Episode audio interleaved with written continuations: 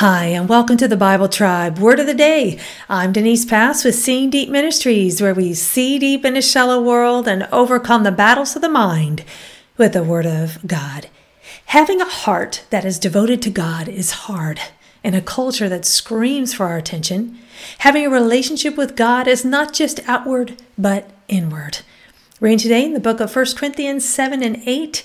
The verse of the day is 1 Corinthians 7, verse 19. Circumcision is nothing, and uncircumcision is nothing, but what matters is the keeping of the commandments of God.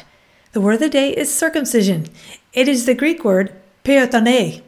This word means the act or rite of circumcision of the foreskin, a requirement of God in the Old Testament for his people. It was an indicator of consecration to God. It can also mean, according to the blueletterbible.com, Christians separated from the unclean multitude and truly consecrated to God. In 1 Corinthians 7, Paul is laying down principles for marriage and singleness, and in the verse of the day, Paul is revealing that following God is not just about observing religious practices. Our religious background does not qualify us, but our obedience to God reveals whether we really love God or not. The Jewish people contended that the Gentiles should be circumcised like they were to obtain salvation.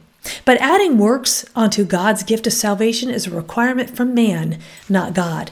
Paul is saying that Christians should remain in whatever situation they were in when they came to faith in Christ. Accepting Christ as our Savior is not about doing good works to fit into a religious system. The finished work of Jesus on the cross is all we need. Obeying God is what matters. We need to keep the main thing the main thing, back to the basics, knowing God and doing His will. Man divides the church with different distinctives as to what a Christian should do or be or look like. But the message of the gospel is the same now as it was a couple thousand years ago. There can be Christian fads that come and go about what we should wear or do or be a part of, but our righteousness does not come from such things. Christ is our righteousness, and what he wants is for our hearts to be circumcised, meaning changed by his word and devoted to him, not merely outward demonstrations of faith, but inward.